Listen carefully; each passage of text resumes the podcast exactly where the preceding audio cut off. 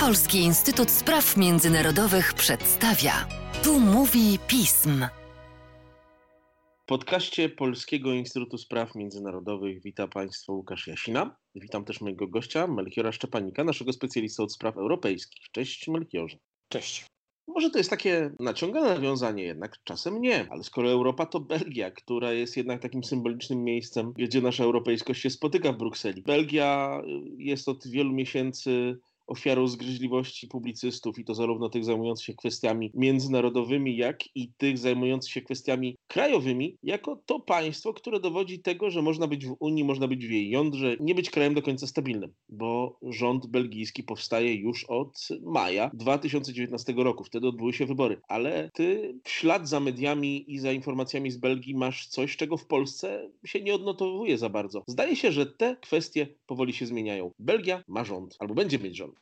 Tak, rzeczywiście powstał nowy rząd, który został powołany przez króla i wkrótce otrzyma wotum zaufania parlamentu. Na razie nowy premier przełożył główne założenia swojej polityki w parlamencie. Parlament najprawdopodobniej zagłosuje w, w sobotę, ale to będzie formalność, ponieważ koalicja większościowa powstała, więc możemy powiedzieć, że ten nowy rząd, który cieszy się stabilną większością w parlamencie, powstał. Jeśli chodzi o przyczyny tych długich negocjacji, no to powiedziałbym, że to przede wszystkim duże rozdrobnienie w parlamencie belgijskim, bo po wyborach przeprowadzonych w 2019 roku znalazło się w nim aż 12 partii politycznych i największa nie dysponowała nawet 20% mandatu, więc y, spore rozdrobnienie. No i nie jest to zaskakujące, że w tak bardzo rozdrobnionym parlamencie trudno stworzenie koalicji większościowej. Tutaj może powinienem jeszcze wspomnieć, że skąd to rozdrobnienie, jakie są jego przyczyny? Otóż w Belgii mamy de facto do czynienia z y, dwoma systemami partyjnymi, nie z jednym. Większość partii partii nie działa w całym kraju, to są partie, które działają w regionach, czyli albo w tej części południowej francuskojęzycznej, albo w części północnej, gdzie, której mieszkańcy się posługują językiem niderlandzkim. Więc główne rodziny partyjne, socjaliści, liberałowie, e, chadecy, zieloni mają, mamy do czynienia z partiami, które działają osobnymi partiami francuskojęzycznymi i niderlandzkojęzycznymi, więc to, to jest częściowo przyczyna tak dużego rozdrobnienia. I no, należy też dodać, że mieliśmy e, do czynienia też z takim okresem przejściowym między marcem a wrześniem tego roku. Rząd mniejszościowy uzyskał takie warunkowe poparcie większości partii. Warunkowe, ponieważ no, działania tego rządu miały ograniczać się do, do, walki z pandemią. No ale to była sytuacja, której nie można było przedłużać i wydaje mi się, że liderzy głównych partii zdawali sobie z tego sprawę. I zdawali sobie sprawę też z tego, że kolejne wybory oznaczałyby dla nich straty na rzecz partii bardziej radykalnych, zarówno z lewej strony sceny politycznej, jak i z prawej strony. No i to zachęciło ich, czy, czy to był ten taki ostateczny impuls do kompromisu. I ten kompromis polega na tym, że partie centroprawicowe, czyli liberałowie, chadecy, którzy sprawowali władzę jako rząd mniejszościowy, partie te porozumiały się z, z lewicą, czyli z socjalistami, z zielonymi i powstała taka koalicja, która właśnie te cztery rodziny polityczne skupia. Ponieważ są to cztery rodziny, no to ona jest określana w mediach jako tak zwana koalicja Vivaldi w nawiązaniu do, do czterech pór roku. I może jeszcze wspomnę, że, że jest to rząd, który czy komentatorzy podkreślają też, że, że, to, że to rząd, w którym zachowana jest równowaga płci, to znaczy mamy 10 mężczyzn, 10 kobiet, a także rząd dość odmłodzony, którym aż 15 na, na, na 20 członków nie ma wcześniejszego doświadczenia, no nie było wcześniej członkami rządu, więc to są takie dwie charakterystyczne cechy, które media i komentatorzy podkreślają. Pytanie, które się nasuwa od razu, skoro udało się stworzyć koalicję pięknie nazywaną koalicją Vivaldi, jest to moim zdaniem wspaniała rzecz, która powinna zostać w światowym nazewnictwie, choć właściwie jest to taka klasyczna wielka koalicja wszystkich niemalże. Ktoś musiał bardzo mocno ustąpić, ktoś musiał bardzo mocno coś uzyskać. Podejrzewam, że tam musi być bardzo skomplikowane porozumienie koalicyjne, które pewne rzeczy gwarantuje jednym, pewne rzeczy gwarantuje drugim. Jak bardzo ograniczony tym wszystkim jest rząd? Czy to nie będzie temu rządowi od początku przeszkadzało w elastycznym rządzeniu? Tak, to jest coś, co, co, co, też jest podkreślane. To jest koalicja siedmiu partii, cztery rodziny polityczne, duże siedem partii i pogodzenie interesów tych partii no, na pewno będzie trudne. To, to, to jest podkreślane.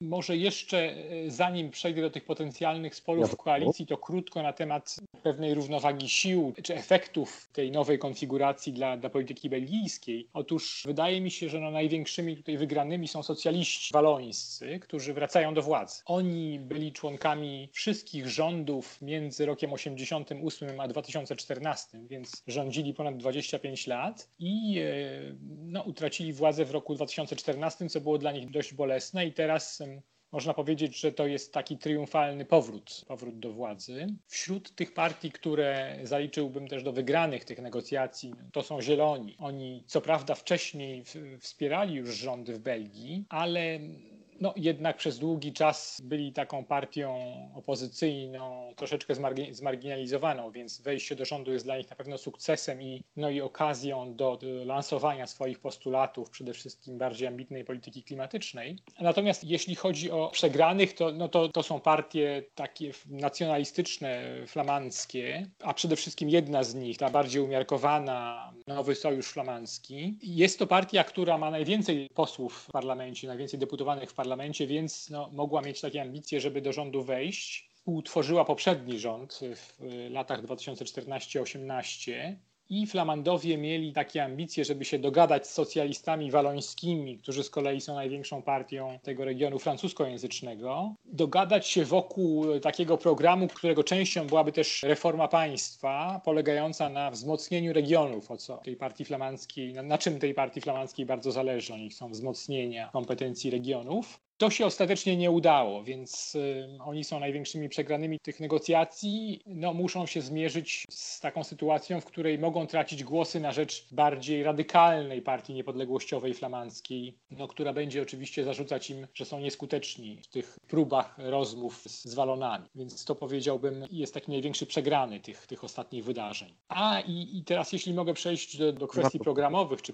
czy polityki tego, tego rządu, no to jest to taka próba pogodzenia interesów koalicjantów. No, jest to szeroka koalicja od lewicy do centroprawicy. Tak jak wspominałeś, każdy chciałby tam coś wygrać, czy chciałby jakieś swoje postulaty zrealizować. Oczywiście wyzwania dla tego rządu są wyznaczone też przez sytuację, którą mamy. To będzie przede wszystkim walka z pandemią, zarówno na, na tym obszarze takim stricte zdrowotnym, jak i walka z konsekwencjami gospodarczymi tej pandemii. No i oczywiście rząd zapowiada zwiększenie finansowania służby zdrowia, ale też policji, wymiaru sprawiedliwości. Poza tym e, ważnym postulatem dla socjalistów było zwiększenie minimalnej emerytury. Takie szerzej zakrojone działania na rzecz zwiększenia siły nabywczej społeczeństwa, szczególnie najbiedniejszych jego członków. Więc mamy taki dość zdecydowany rys lewicowy. Jak już wspominałem, Zieloni lansują taką bardzo ambitną politykę klimatyczną, która ma polegać między innymi na rezygnacji z energii atomowej do 2025 roku. Z kolei liberałom zależy na tym, żeby jednak utrzymywać dyscyplinę budżetową, jakoś kontrolować e, ten wzrost wydatków planowany przez lewicę. Już w tej chwili planowany deficyt budżetowy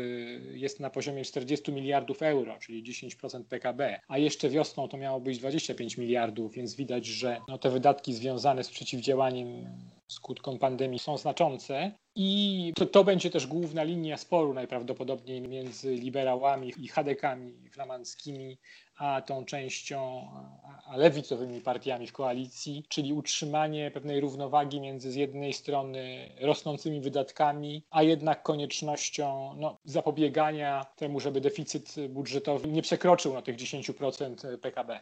Pytanie, które się bardzo często pojawia przy okazji tego typu porozumień, jak długo to może przetrwać i czy y, są sprawy, które od razu stanowią pewne ryzyko przy podziale potencjalnych koalicjantów? Izrael nam tego dowodzi ze swoimi bardzo trudnymi porozumieniami.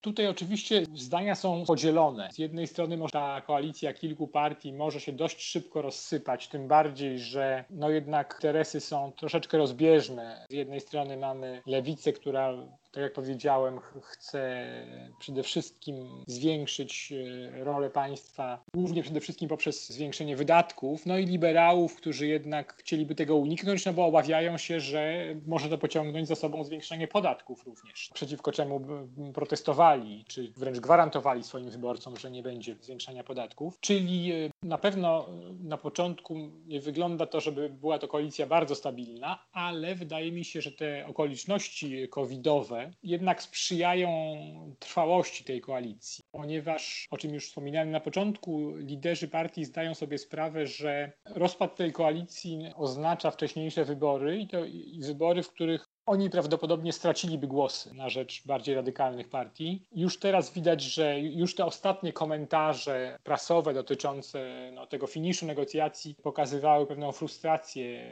Wydaje mi się istnieje nie tylko wśród dziennikarzy, ale też wśród, wśród społeczeństwa dotyczącą nieskuteczności polityków. Więc mam wrażenie, że ta obawa przed wcześniejszymi wyborami będzie tę koalicję jednak trzymać razem i nie byłbym bardzo zaskoczony, jeżeli ona dotrwa do roku 2024, kiedy mają się zgodnie z konstytucją odbyć wybory.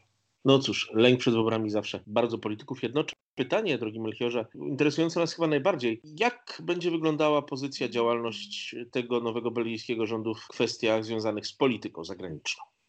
Jednym słowem można powiedzieć kontynuacja. Nie, nie, nie, spodziewałbym się jakichś wielkich, y, większych zmian czy odejścia od linii poprzedniego rządu. No, z jednej strony dlatego, że y, partie tworzące tamten, tam, ten rząd mniejszościowy wchodzą też w skład obecnego. Tym symbolem kontynuacji jest też fakt, że y, poprzednia premier obejmuje Ministerstwo Spraw Zagranicznych. To też można traktować jako, jako zapowiedź kontynuacji. Wydaje mi się, że na arenie europejskiej no, to będzie rząd, który będzie popierał te główne założenia strategii Komisji Europejskiej, czyli znaczenie transformacji cyfrowej i transformacji klimatycznej, zielonej transformacji. Tu też fakt obecności zielonych w rządzie ma znaczenie, więc można się spodziewać takiego poparcia dla, dla ambitnych celów e, Komisji Europejskiej w zakresie polityki klimatycznej. Belgom w związku z tym dużym deficytem budżetowym i znacznymi potrzebami zależy na szybkim uruchomieniu funduszy europejskich, Europejskiego Funduszu Odbudowy, którego pieniądze miałyby wesprzeć działania przeciwko kryzysowi gospodarczemu. I to będzie jedno z też głównych wyzwań dla rządu przygotowanie takiego programu wydawania tych pieniędzy, który byłby w Brukseli, byłby przez Komisję Europejską zaakceptowany. Więc Belgia raczej nie dołączy do tej koalicji oszczędnych, który, do której należy sąsiadująca z nią Holandia. Raczej spodziewam się tego, że no, Belgowie będą na, nalegali na to, żeby te negocjacje budżetowe jak najszybciej zakończyć i żeby właśnie zachować te dość znaczące fundusze, które Komisja chciałaby przekazać państwom członkowskim. O, i to jest ważne. A Tobie, Melchiorze, dziękuję za to, że przypomniałeś nam o tym, że polityka to nie tylko wojna, ale także ważne sprawdziany demokracji w e, krajach, państwach europejskich. Dziękuję Ci bardzo. Dziękuję również.